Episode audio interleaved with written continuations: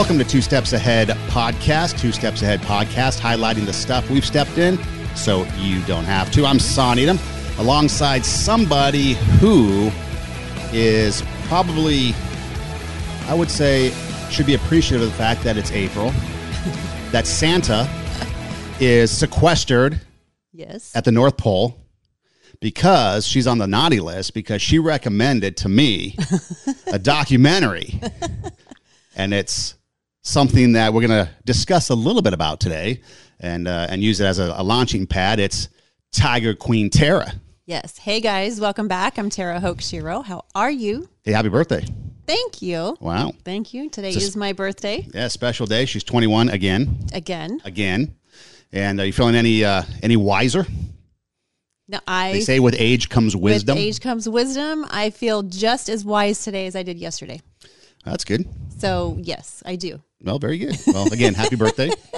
And so we, uh, so okay, Tiger King is a phenomena on uh, Netflix that people are watching. Yeah. You were watching it, and I really wasn't interested in it at all because I've heard people tell me not to watch it because it's kind of, uh, in their opinion, it was a waste of their time.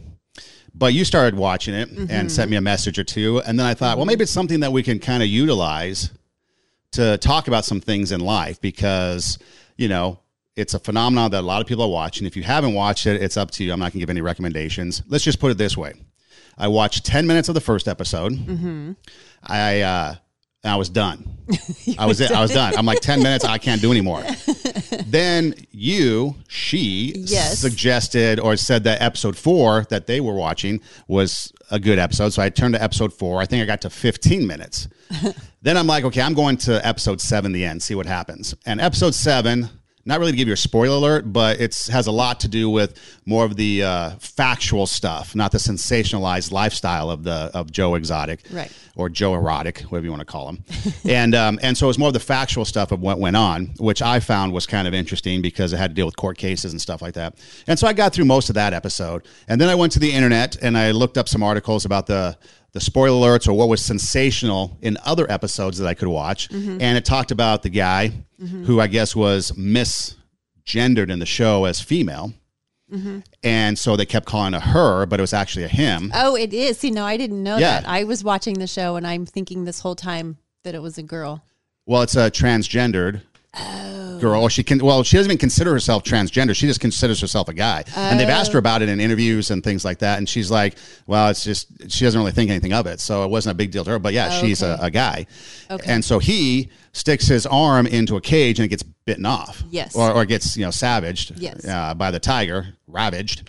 And she decides. He decides to. Uh, amputate Mm-hmm. because he thought that the tigers they would come in and take the tigers away and it cause this big brouhaha because the media was overhyping the whole thing due to the fact and this is her his words because of the fact that um of who Joe Exotic was. Right, And the media was overhyping it that that she felt PETA would come in or he felt PETA would come in and uh, take away the tigers and stuff like that. So he decided to just amputate and he was back at the the zoo, you know, Quickly. quickly, yeah. Quickly. Anyways, so that's the extent I could muster just to get enough to talk about it. Mm-hmm. So before, obviously, most of you by now will know what my thoughts are going to be on the show.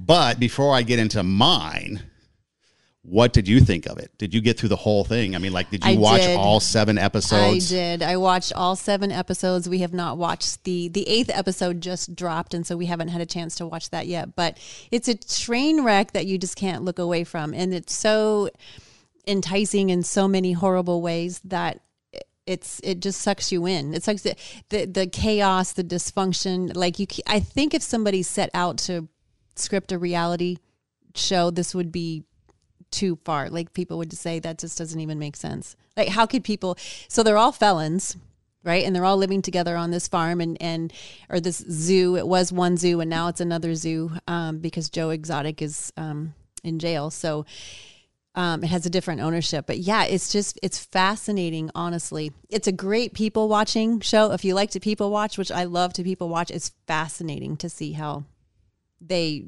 relate and just step all over themselves, use each other.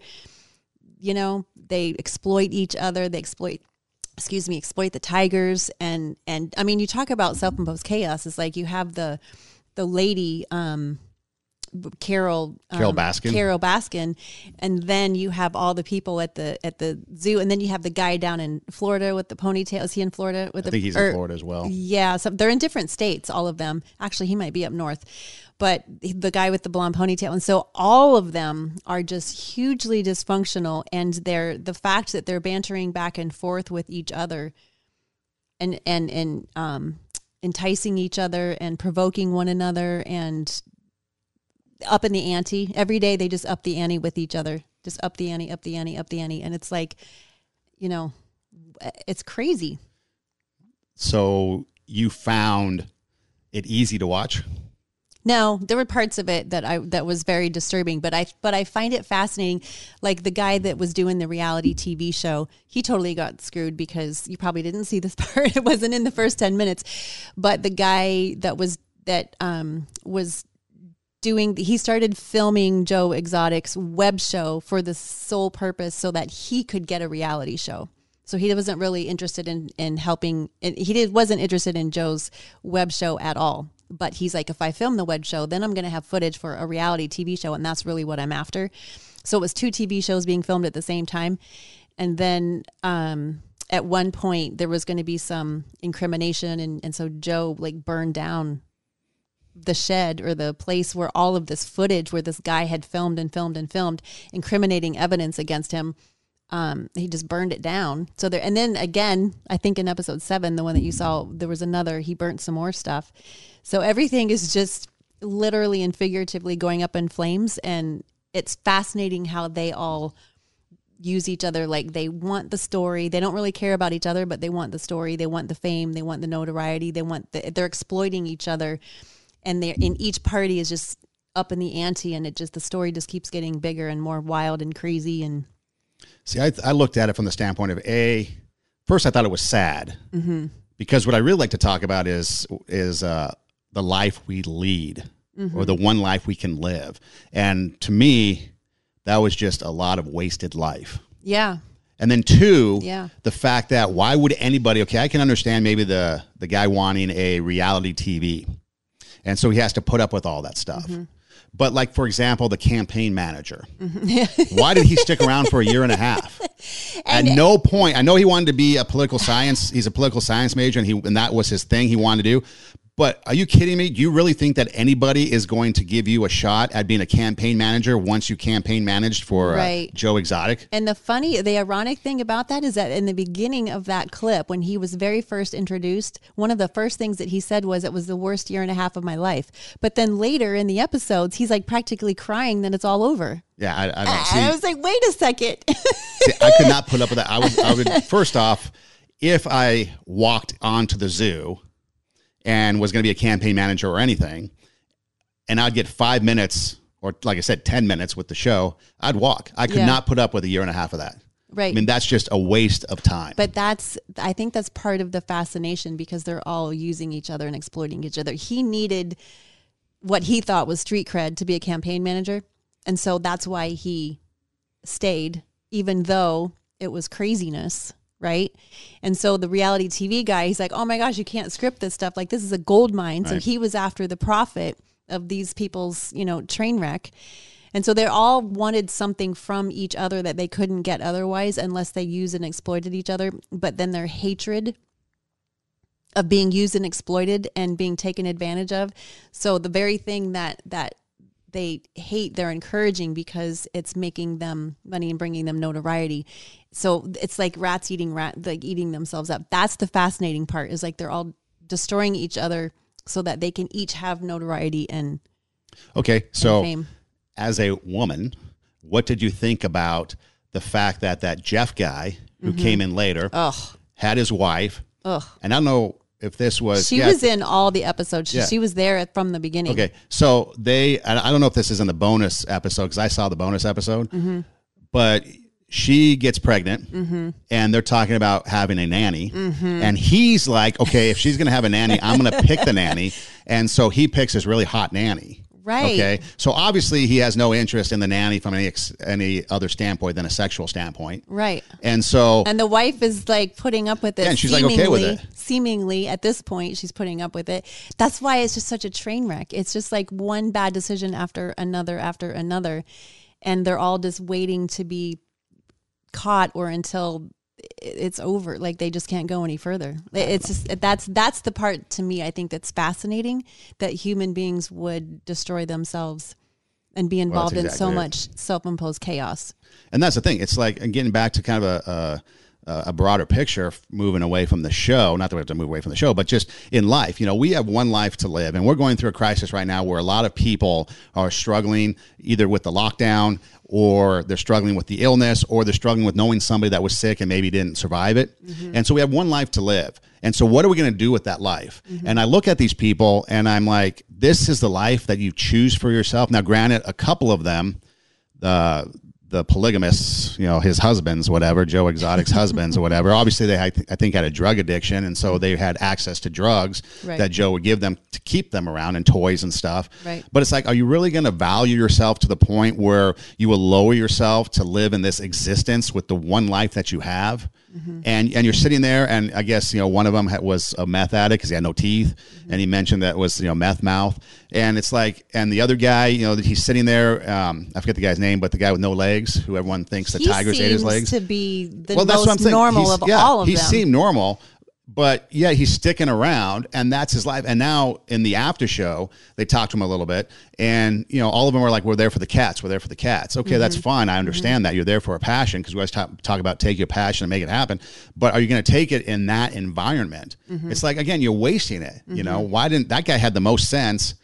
Why didn't he just leave? right. Or why didn't he fight for the dysfunction that he saw happening? Why didn't he work to not destroy the, the farm, but why didn't he, if he saw, rather than saying, okay, I'm going to go into this dysfunction and, and take care of the tigers, why not on a bigger scale say, this is just madness. These tigers are being abused and I'm going to work, you know, on a bigger scale to help shut this op- this whole thing down on a bigger scale because I guess if you you know towards the last episode um Joe Exotic is giving PETA a lot of information about the trading, the illegal trading and and all the stuff that's going on, the terrible things that are going on with these tigers. Why not fight for it from that standpoint? But he gets into the swamp, into the into the mud and just sits with these with his nonsense, you know, to save those the tigers that are right there on that particular zoo. It doesn't make any sense. I don't know. All I got out of it was polygamy, rampant drug abuse, Yeah. Animal abuse, Yeah. and a bunch of crazy people that were wasting their lives for a year and a half, and maybe even more, depending on who they are. Because I Mm-hmm. think that Jeff guy is just, uh, Oh, he's You know, yeah, he's a complete user. And you know who the other thing is? Carole Baskin. She keeps saying, "Oh, you know, the tigers, you know, shouldn't be in cages, but her tigers are in cages, and tigers, you know, need to be free and they need to roam, but her tigers are not free and they're not ro-. like she's also." Using people and exploiting people for for her own gain. It's just nuts and apparently her tigers are well fed. yeah Because the rumor is that she, fed her husband yeah, to the tigers to it. It's just nutty. It's it's the whole thing is nuts. Like you can't even. I just shake my head. It just keeps getting more and more um, weird. And I, I so now my question is this: Do you think the show would have taken off if everybody wasn't locked down? Because everybody's looking for two two things. One, everybody's looking for something to do. Right. Mm-hmm. So somebody comes across a show and then they start putting it out there.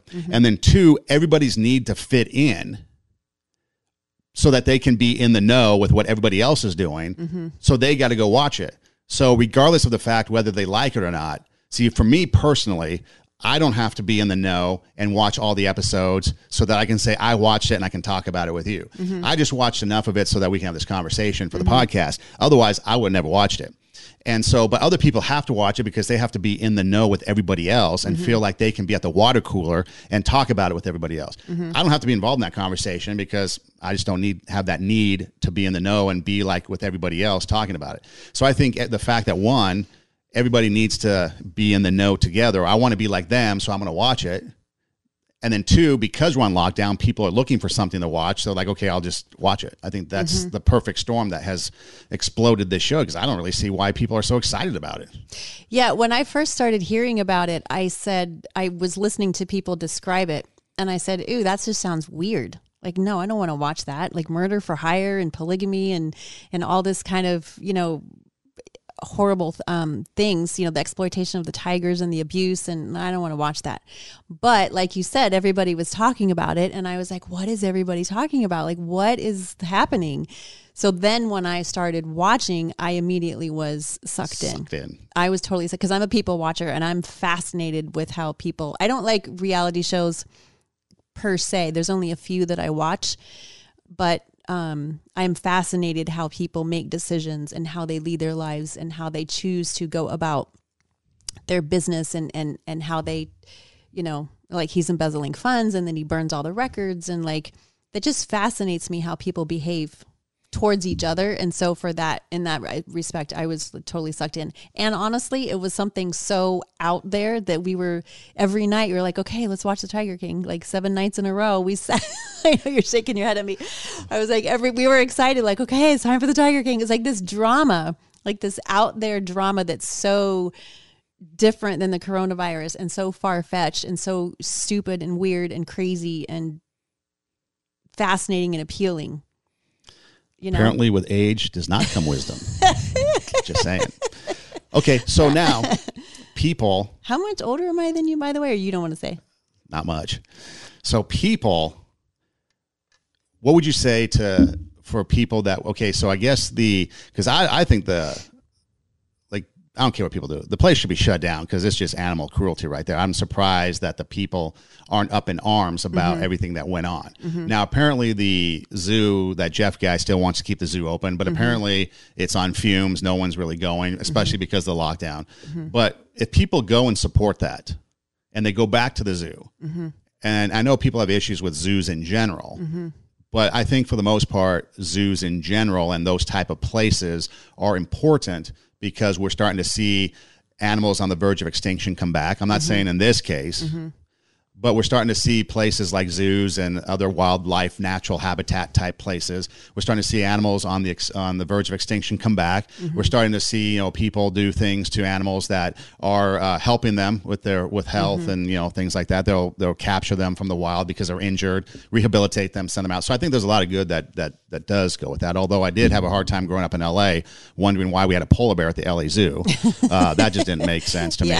But But people the- that go to this thing Yeah, it's different. do you think that do you think that um, it's wrong for people to go support this particular Well, zoo now after everything that you've the seen? The reason why that this people are are were supporting it is because they have interaction with these tigers. So they took the baby ti- as soon as the tiger was born, these little cubs, they took them away from their mother and raised them apart from the mother so that the people could come and have pictures taken and could play with the baby tiger. It's like a little kitten. And and they're only good up for I guess until about 6 months and then you can't do that anymore. I guess 6 months is pushing it. But up until at least 4 months, maybe 5 months, people would come in and they literally we could have it like sitting right here on the table and it would play just like a kitten. We could have our picture taken. That was the appeal and the fascination. And so they were showing and I don't remember which episode it was, but they were showing all these people with pictures of them interacting and holding and petting these tigers. That's what people were after. So again, it's that selfish um, need. It's, so so we are using them like they're not treating these tigers well, but we're accepting it so that we can have a picture with the tiger. So it's that that's the whole fascination. It's like we it's like it's such a train wreck all the way around because we know that it's wrong. We know that they shouldn't be in cages. We know that there's there's more they said that the um between these three um parties, these three zoos, there's more tigers um, between the three of them in captivity than there are in the wild. And um, that's you know that's alarming. And we can say that like, oh my gosh, that's horrible. But oh, let me have my picture taken. Let me. And even the news reporters, they would come and talk to the zoo, and they were like, "Oh my gosh, it's so cute!" And they'd be playing with it. And because where else can you play with the baby tiger? So we are allowing it so that we can interact with the tiger, have a picture with it, and put it on our social media, that's the that's where we come Right. in No, and get we're aiding and abetting. Yeah, I get it. we're talking out of it's yeah, we're talking out of both sides hypocrisy. of it is. We're talking out of both sides of our mouth. But that when you see like I don't remember which episode that's in. It's in one of the episodes where they have this whole conversation about, yeah, it's wrong, but people just can't get enough of it. And they just come because they can touch and hold a baby tiger. So would you Um, go take your picture and hold the baby tiger? You know you would. probably. You know you would. There's a place here in uh, Acton where you can interact with animals. They had there's like a legit uh, zoo out there somewhere in Acton. I don't remember um, the types of animals that are there, but yeah, you can go and interact and take pictures. I'm like, I think monkeys. They have some monkeys and um, See, I'm okay with monkeys because they're more human esque. Mm-hmm. Now, there was a, it might be in the bonus episode, but there was a scene where these two chimps, or maybe they were, I think they were chimps, they were in cages next to each other Mm-hmm. for 10 years.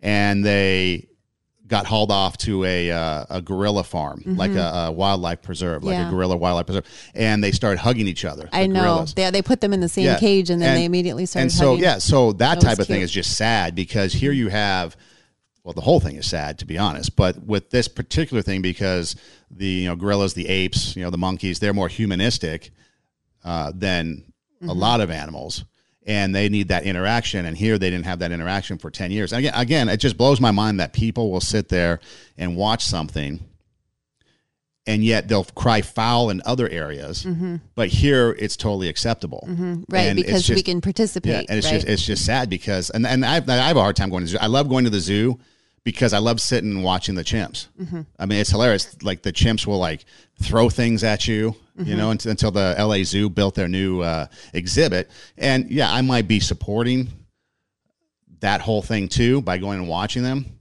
but I also find it fascinating because the creation that they are. Like an elephant should not be at a zoo. I'm sorry. Right, but we go and we go and see like we go to the zoo because where else are we going to be up close Right. and personal with all of these animals? Right. And so I even the zoo, it's the same thing. We're being very hypocritical. Oh, they shouldn't be in cages, but we keep buying tickets and going and visiting. But I think the difference is with the zoos, for example, there's still good going on. Like they're still doing research. They're still helping the animals. There's still there's still some sort of good coming out of we it. We hope, yeah. Yeah, I mean that's We that's hope. what they say, so that's what I will go by. I don't know any uh, zoology society that is going to sit there and Because SeaWorld said that they were doing research and SeaWorld said that they were they Well, were yeah, there was a lot doing good and there was a lot of abuse going on in there. So be some checks. But this is outright just outright abuse for the sake of profit and for Right. the sake of, you know, like Right. you said, Joe wanting to be a a um, superstar, Mm-hmm. which I guess he is now, and he can't uh, enjoy that because he's behind bars for the next twenty two years. He's in a cage. He keeps Yes. saying from on the phone calls, "I'm in a cage. This is awful. No one should be in a cage." but but that's the other thing that I find fascinating is that again, you get back to you have your one life that you're going to live, and what are you going to do with that life? Especially the people on the show that had the sense, at least they seem like to have the sense, to get out of there and go do something better with their life. I, yeah, I don't know that they think that they can. Sometimes it, that's the fascinating part is that if we believe, somebody said to me one time when they were getting married, like I knew I shouldn't have married this person, but if I, my thought process was that if I didn't marry them, then who else would marry me? Wow. And I would be alone. Somebody said that to me. And so I think it's that when we're so deep down in our, like a low self worth, it's like, well, what else am I going to do? Like when I went to the strip clubs, um, when we used to visit them on she a did not perform. Let's just get that straight. no, I'm kidding. Um, so when I when I went to the strip clubs, there was there were several girls and and uh one of the bartender, female bartenders in particular, is like. There's so much, um, like, well, what else are we going to do? You know, what am I going to put on my resume that I worked, I was a bartender in a strip club for 10 years? Um, you know, I have a degree or I have this, but who's going to hire me? I can't put any of this on my resume. And so the thought, the thinking is, is that I'm, there's nowhere for me to go. So it could be they're felons at the at the zoo and they have, have been in a lot of trouble. So it could be the thought process that um, this is the only type of I get that, but look at what happened though. live. Okay, so they were felons, and especially the guy that apparently was like hired to do the killing. I forget the guy's name. oh yeah the, yeah the guy. Um, and so but but it was like okay, if you got out, you served your time, you get out. The, the thought to me would be okay i'm going to put myself in an environment where i'm not going to get sucked back into something because i have a record. Mm-hmm. Okay? And then the second time around if something happens because apparently there still could be some some charges and some arrests and some things that come down from this still. The mm-hmm. investigation is not over because this apparently just you know joe exotic just got sentenced in january of 2020 so it's mm-hmm. only been a couple months. And so there's still more to come supposedly. So why would you put yourself in an environment that could put you back in prison or put you back susceptible to a crime or put you even in association with people that could affect you. You would think that you'd want to put yourself in any other environment, but yet go back to what you know. It's like going back to the streets, gang members. There was a guy, um, I don't know if you remember when the Rodney King riots broke out, there was the. Um, I believe it was the Reginald Denny who was the brick was thrown out, the truck driver. I believe it was one of his attackers. Tukey Williams or Touchdown Williams, something like that. He was one of the guys that that attacked the the driver. So he went to jail, went to prison for that. Well, then in prison he had a coming to Jesus moment where he wanted to re uh, redeem himself, and when he got out, he wanted to do great things and help the next generation of inner city. So he gets out, goes back to the inner city, ends up back in prison for life for murder. Oh no way! I didn't know that. So he ended up Wow. going back to his environment. Wow. And that environment then put him back in prison because he was surrounded by he went back people. to the environment with the intent to do something good, Well, I don't know. He just ended up back in that environment. and then and maybe in prison, his thoughts were, I'm going to try to do good. But regardless, whatever his intentions Mm-hmm. yeah. were, he went back to an environment where he wasn't prepared and ready for. And he ended up getting involved in Mm-hmm. some things and putting himself back in prison for life now. Yeah, I think part of that, I yeah, it doesn't make sense from where we are sitting, but I'm trying to put myself in a in a position of what you know, looking at their life where they come from. They may not have that thought process. That that thought process may not have been instilled in them or maybe they've tried some things and failed and just thought this is all that there is in life or maybe they don't have the resources you know people around them to help them you know to make to choose a different path and sometimes it's our intent like we base ourselves on our intentions like oh i'm gonna be strong this time i'm gonna go back and you know once i get out of jail once i get out of rehab i'm gonna go back and i'm gonna be strong. I'm not gonna do that anymore. But like you said when we put ourselves back in that same you know environment of course the pull is there again. And then if we haven't worked to change our thought processes we're just going to get sucked you know right back into it. So we can say you know we can have our intention say oh yeah i'm going to go back and help. I'm going to do good but there's nothing really to support that intention. I mean you have to be purposely do some things in order to overcome that environment. And i think people don't realize that or maybe they feel like they're not going to be accepted if they go anywhere else or this is all they know. It's dysfunctional but it's comfortable. I know how the game works.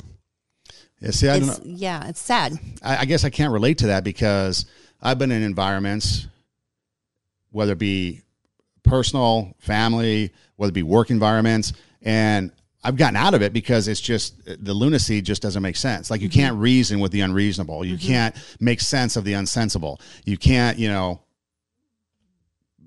see let someone see your point of view when they can't rationalize. You can't mm-hmm. rationalize with the irrational.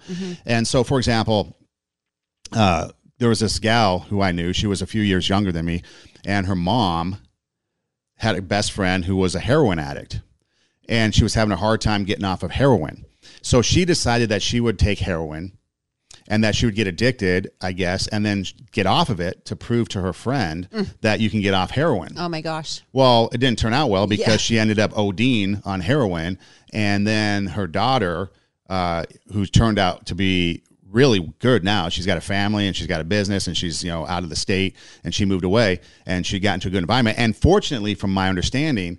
Uh, her grandparents pulled her out because she grew up in LA and she started getting involved in some things that she shouldn't have. And her parents, her grandparents, eventually pulled her out and they went someplace else. And so they took her out of the environment that was a negative environment. So she actually had somebody looking out for her. But I remember times chasing her down. She'd run away from her grandparents and I'd go look for her um, and help the grandfather try to find her and have to talk her out of these situations. But it was all stemmed from the fact that her mom decided to get hooked on heroin to show her friend mm-hmm. that she can get off of it and then ODing. And I'm thinking to myself, okay, I get the the purpose behind it, mm-hmm. but the way of going about it was completely wrong. Right. And now years later, I actually, you know, the the gal came out a couple years ago, and I went and saw her and her family and her kids, and um, and we went over to her to this lady's house that she kept calling her aunt, mm-hmm. and so it finally clicked.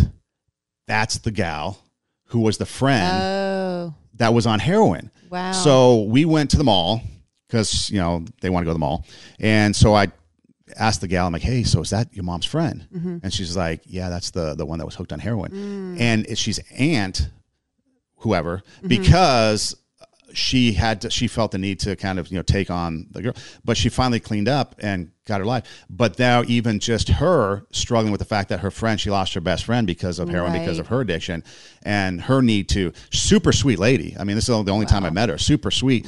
But even like you said, putting yourself in someone else's shoes, you know, I'm trying to sit there and think about what she could even be going through all these years later.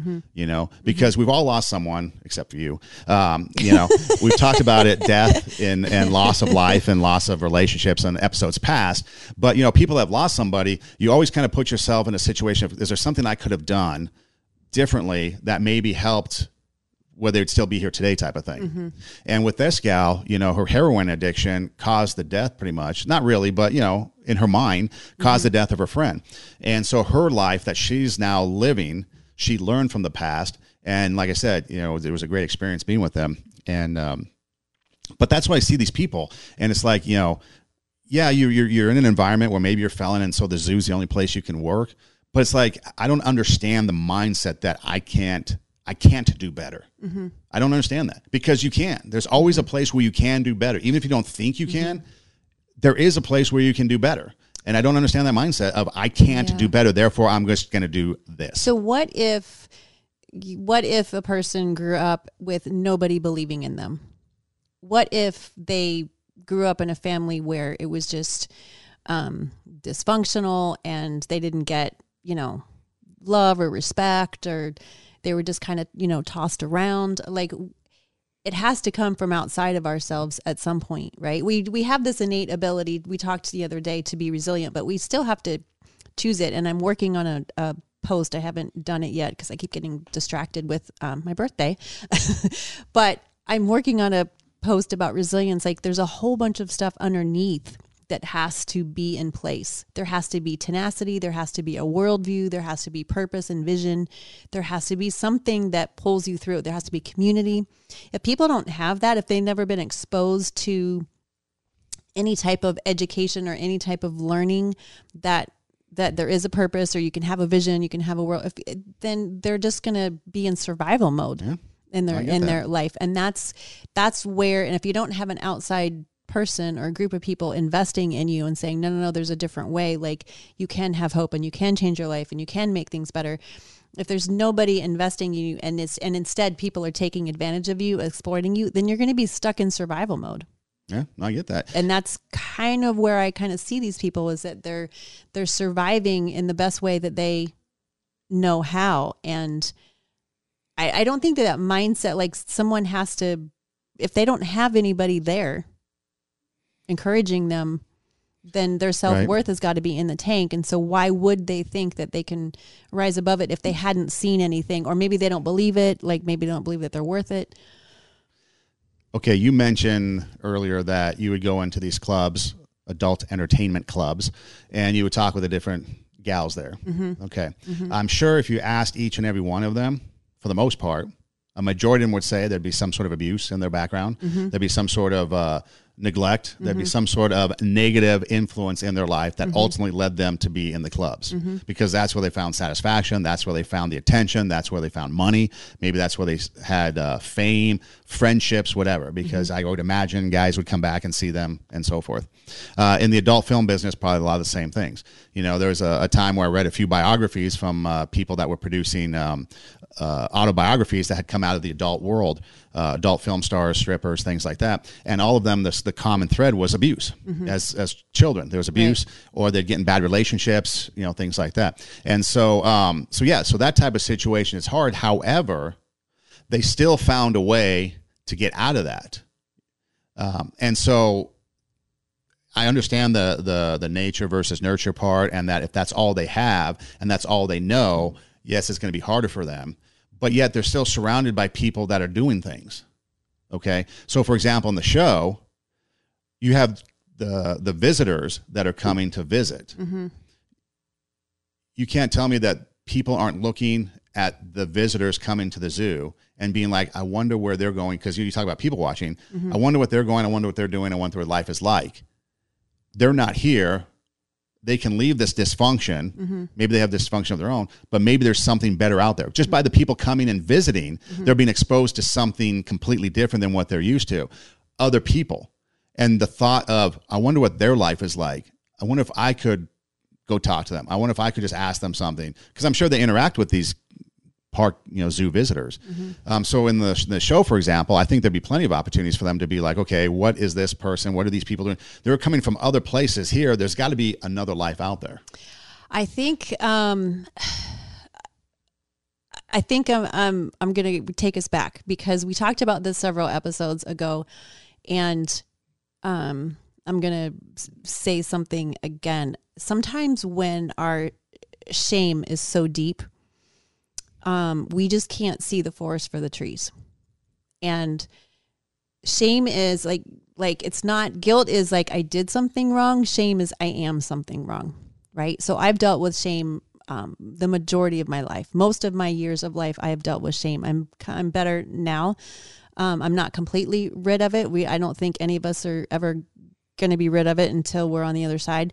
But on the scale of you know, I'm way further ahead than what I used to be.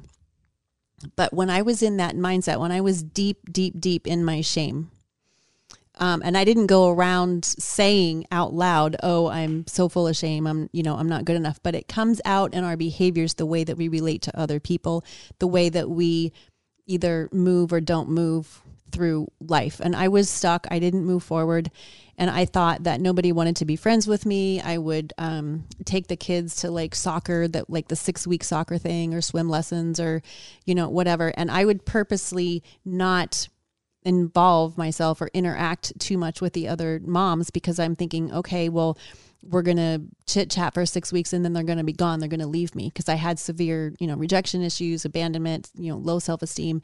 And so you walk, we walk around with this mindset um, that we're just not, you know, good enough. No, and I couldn't move forward in my passions. I couldn't move forward in my dreams. I'm like, oh, that's never going to happen. So you, now, if you look at me, if you're watching us on YouTube, you're going to say, uh, okay, that, you know, how could, how could, I was always well put together. I was always had my hair and my makeup was always done. And so I had this false persona. People thought that I was all put together. They had, they, you know, I was fine, you know, successful, just basing, you know, on how I looked, but I was a mess on the inside. And so where does this come from? It comes from messages that I was given when I was growing up. So on one hand, we were involved in the church. We went, we were at church six different times a week, right? So I was hearing, and it, but it wasn't a, um, it was more of like kind of like a, I guess, fundamental like. I know that's going to take us down a whole nother tip, um, train of thought. So I'll just leave it there. But um, but then the messages that I was receiving, you know, growing up, um, some of the messages were, you know, don't try out for that. You're not going to make it. Don't apply to that college because you're not going to get in. And if you do, you'll fail out the first semester because you don't know how to study. Um, you don't, you can't go into marine biology because you're horrible at biology and math. So now, were these people mean? No.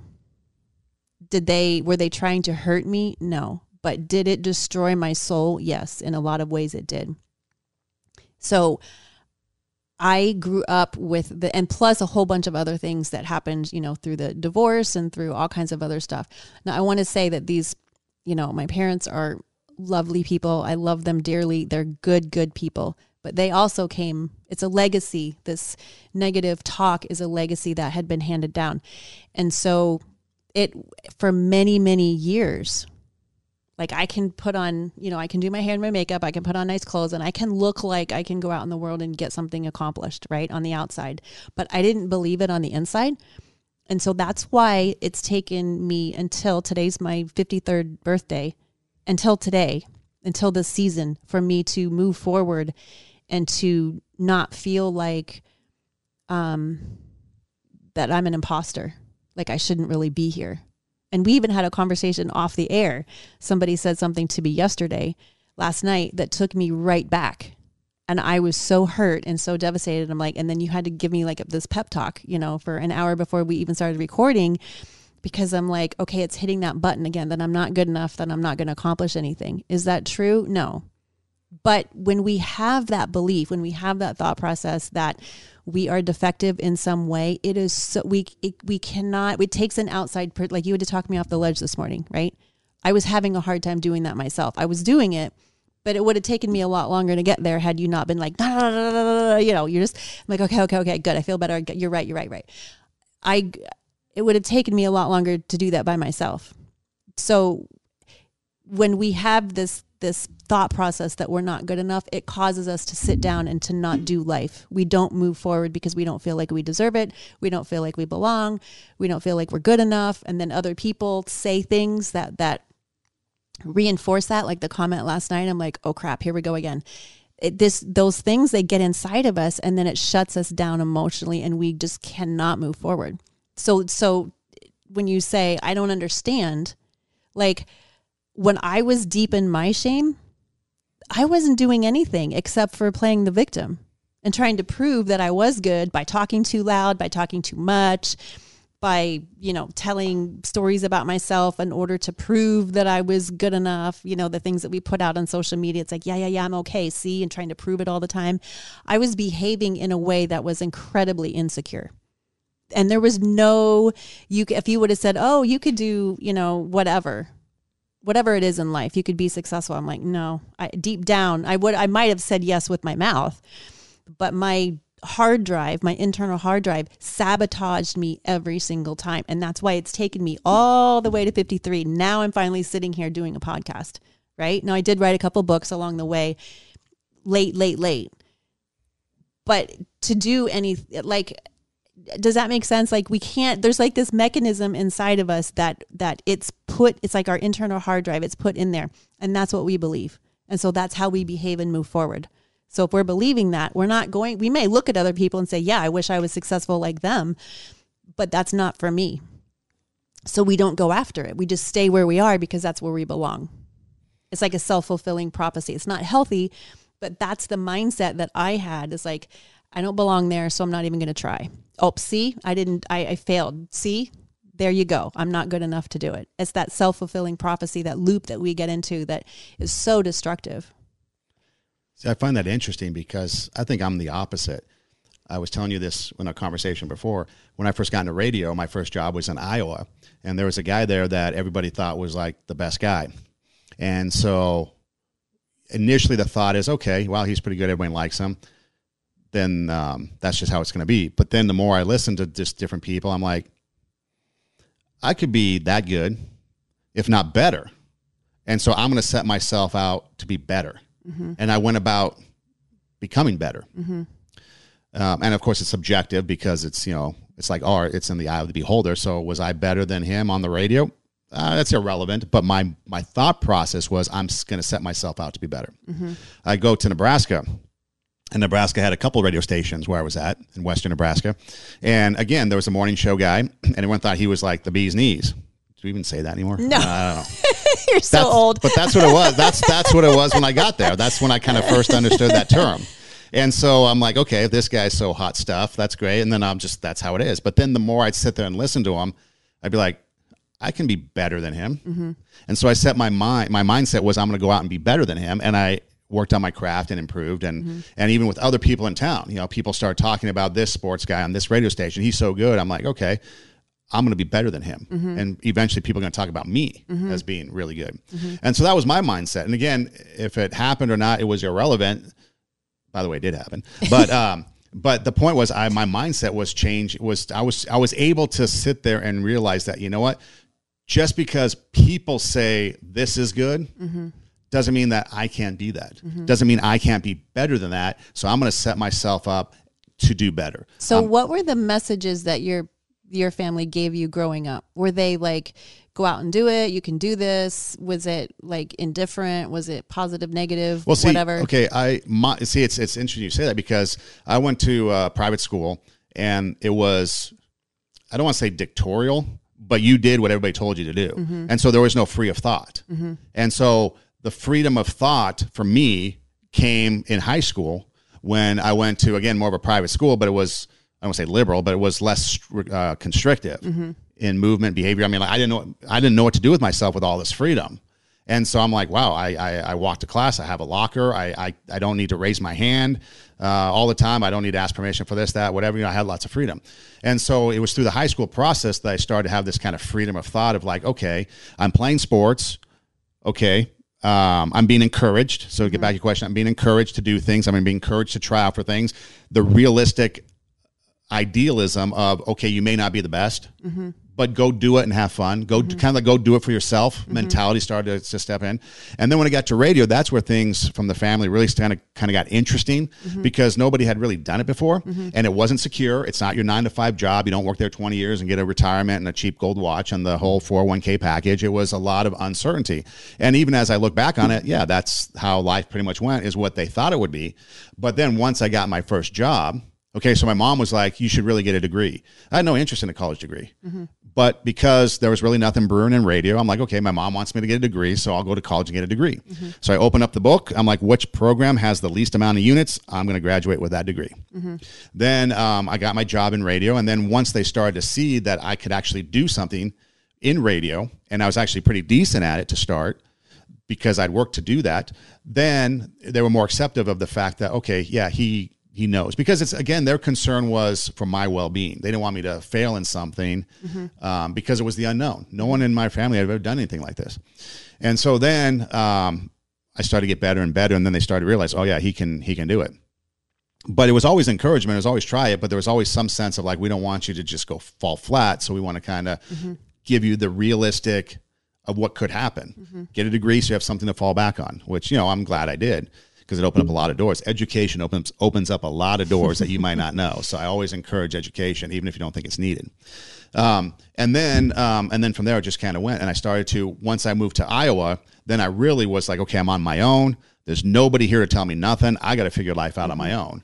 And that's when I started to really establish a lot of life's philosophies and things like that, and realize that no matter what anybody's doing out there, no matter what anybody's saying to me, I can kind of choose my do I want to listen to them or do I mm-hmm. want to do my own thing? Mm-hmm. And that's where we were, we're talking about earlier. We are talking about the mask, wearing the, wearing the masks out. I'm more of a free thinker, more logic, more reason. And I started to develop that and question what people would say because when I was growing up, we just did whatever the teacher said because that was the rules. Even though they were right or wrong, mm-hmm. it didn't matter. The teacher was always correct. Well, there were some things where the teacher was incorrect, but we couldn't question it. Right. But now that I'm older, I start questioning things. You know, not not too crazy. You know, I didn't go rebellious, but you start to process things differently, mm-hmm. and that's where okay, this person's the, the best guy on the radio. We'll see about that. this person's the best guy in town about uh, doing sports. We'll see about that.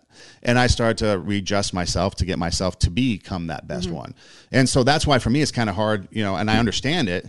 And maybe that's just something I can't understand where for you in your background it was one way. For me, I was able to overcome a little bit of of that, but yet I was able to have the mindset to change. I think there's a whole bunch of things in your in your story that we could pick apart that um, we don't have time for. But I heard um, private school. I heard um, t- people, teachers, um, whether or not they were right or wrong, it was just their way. So so there has started some authority issues, um, and then you had the freedom and you were encouraged to do things because you had some talent in some areas, and so you were encouraged to um, play that out, so to speak, you know, on the field and, and whatever. Um, and then that momentum kind of took you. So I do see, you know, in you all of those traits today. I do see the combination of all those alive and well. Um, and so I also look at people who just keep going. And we've talked about this before. You just, you're like, okay, next thing. I lost my job. All right, contract didn't get renewed. Next. Like it, you don't necessarily, you just don't skip a beat. I don't understand that philosophy. I don't get it because I didn't come from I have to I have to give myself a pep talk and talk myself off the ledge and do all of these um, meditational things and pray and read my Bible and listen to all kinds of inspirational things so that I don't get sucked back into all of that um, that mindset because I will stop. I will not move forward. I'll just sit down on the sidewalk. So I don't understand people who can just be like, okay, next, I'll just move on. I, I don't get it. So like, so, and I think, and I've talked to, I have a friend, well, we're not really friends anymore, but um, I have a, a previous friend and she used to say the same thing. It's like, well, I just don't understand because she was also kind of supported and encouraged and um, things were that you know they have a military background and so things were just kind of you know just do this or whatever. But she has this strength inside of her this kind of like a um you know way that you just just move on just move on just move on you know because a military family they moved a lot. So she just has has a tough she's got a wall around certain things and she just keeps you know just moves on. And she's like i just don't understand you know when you say things like that i don't understand what you're talking about when you have all this shame and it stops you and you just can't move forward. That's fine. Like you don't have to understand it. She doesn't have to understand it. But I know that that is something that is true. I know because I've experienced it. And I'm assuming that other people have experienced it as well. And it's why we stay in relationships that it's why we marry people that we shouldn't because you know this person said who else is going to marry me? It's why we stay in jobs that we hate because we're either afraid to go look for something else or it's like okay i have a paycheck. I don't want to risk doing something that i really want to do because what if i'm rejected? I don't want to ask this person out. What if they say no? Um, there's all these things that trip us up when we have that deep you know shame in us that we don't have the mindset that we can be in that like sometimes i'll look at circles of people and i'm like i don't belong there they're way above my pay grade I don't do that as much, but I definitely did that before. Like, oh gosh, they're I can't hang with these people. Like, I'm not good enough. Really, really, that's just stupid. But but that's how I felt. So I, there's just a there's just a part of us that if we believe if that is put upon us, that there's just a part of us that believes us that we that we're not equal to our peers. We're not keeping up with our peer group. We're not as good as everybody else. We haven't accomplished as much. That's why people don't go to reunions. Like my high school reunion is coming up this year. Um, it's probably not going to happen now because of coronavirus, but um, in past reunions, people have said, "Oh, privately, I don't want to go because I haven't accomplished as much as so and so and so and so and so and so. So I, I'm embarrassed to go, or I've gained too much weight, or I've, it's that shame that we feel like we're not acceptable the way that we are, and we can't hang, you know, with everybody, and it's so sad. But so now, so I have you now. Right. You're dragging. I'm. I am. I am literally riding on the great Son yeah. Eidem's coattails, and he's pulling me through. She's got a fan base of her own. Quick thing about the about the reunion. So the ten year, it was like that. Everyone was like comparing. I'm yeah. this. I'm that. With that. The 20 year, half of us were unemployed because a lot of us worked in the entertainment field, and that was uh, about the time that Obama came into office and the whole entertainment field collapsed. Yeah, uh, we all got laid off. So the 20 year, um, we were all unemployed. And it was funny because someone asked me, Hey, son, what are you doing? I'm like, Yeah, I got laid off. They're like, really?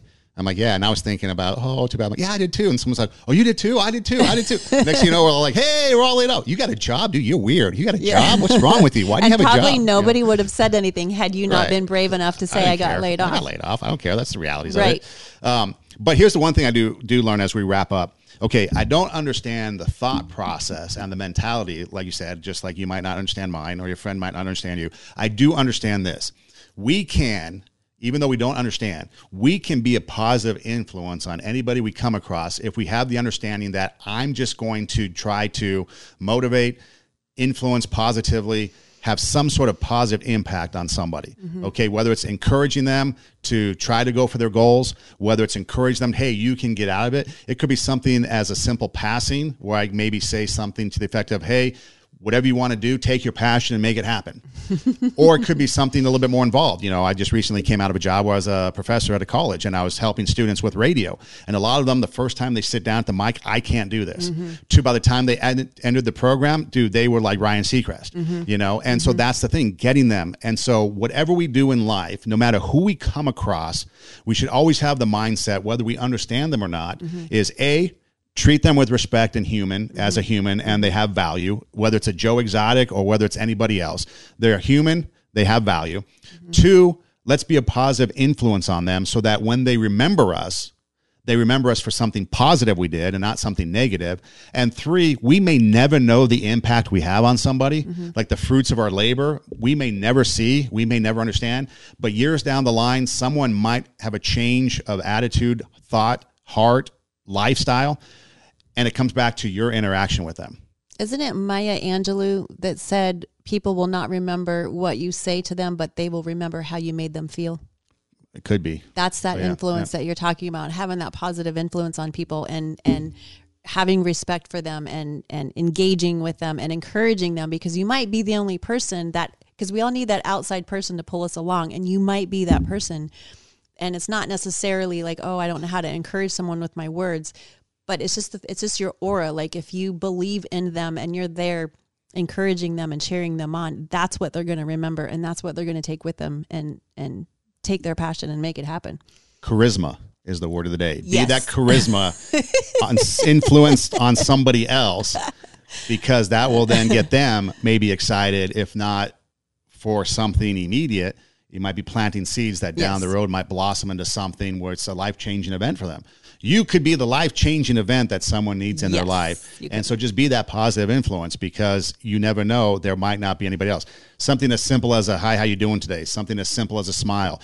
In this day and age of the coronavirus, I've learned to have a lot more patience. So, hey, why don't you go first? You know, hey, why don't you take the shopping cart? Mm-hmm. Hey, oh, it's the last roll of toilet paper. Hey, you know, why don't you take it? You know, whatever. Um, simple stuff. But you never know what that impact might have. Right. To then invest in somebody's lives from day to day. That's why we have AA. Someone is investing in mm-hmm. the life of somebody else. That's why we have counselors, therapists, mm-hmm. things like that. People are investing in the lives of somebody, which at this point is usually they're coming out of something negative. Mm-hmm. So why don't we be the opposite and try to, before that person gets into the negative, be that positive influence on them because you never know when you're going to impact somebody. Right. And make it a positive impact. Right. Absolutely. So take your passion, make it happen. Let yourself be great. If you don't think that you can do it and you need encouragement, we're here. Um, my our Instagram is yes. at Two Steps Ahead Podcast. Two Steps Ahead Podcast. You can uh, DM us, reach and out to us through there. TWO Two Steps Ahead Podcast. Yes, TWO Two Steps Ahead Podcast. Uh, my personal Instagram is at Eidem Rocks. E I D E M R O C K S and you can reach out to me there. Uh, if you want to email the show, if you're old school, two steps ahead podcast at gmail. Uh, TWO, two steps ahead podcast at gmail, and you can send us a, a message there. And your Instagram? My Instagram for my three friends. Thank you so much for my three fans. T uh Tara Hoke Schiro. T A R A H O K E S C H I R O. And um Hey, hit her yes. up with uh, birthday wishes on Instagram. I was Instagram. going to say you could wish me happy birthday, but yes. by the time this comes out, it'll be that's okay. You a couple of days past. Nobody cares. Nobody cares what it is.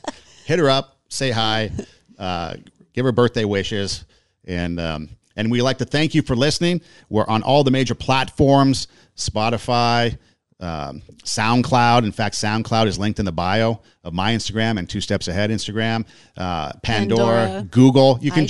just you can just do Hey Siri, Hey Google, Hey Alexa, play Two Steps Ahead podcast, TWO, Two Steps Ahead podcast, and we pop up.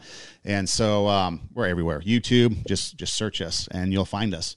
Um, Two Steps Ahead podcast, highlighting the stuff we've stepped in, so you don't have to. Let yourself be great. Take your passion, make it happen Thanks for listening. Do tell a friend, and we'll see you next time. Thanks, guys. Thanks for joining us.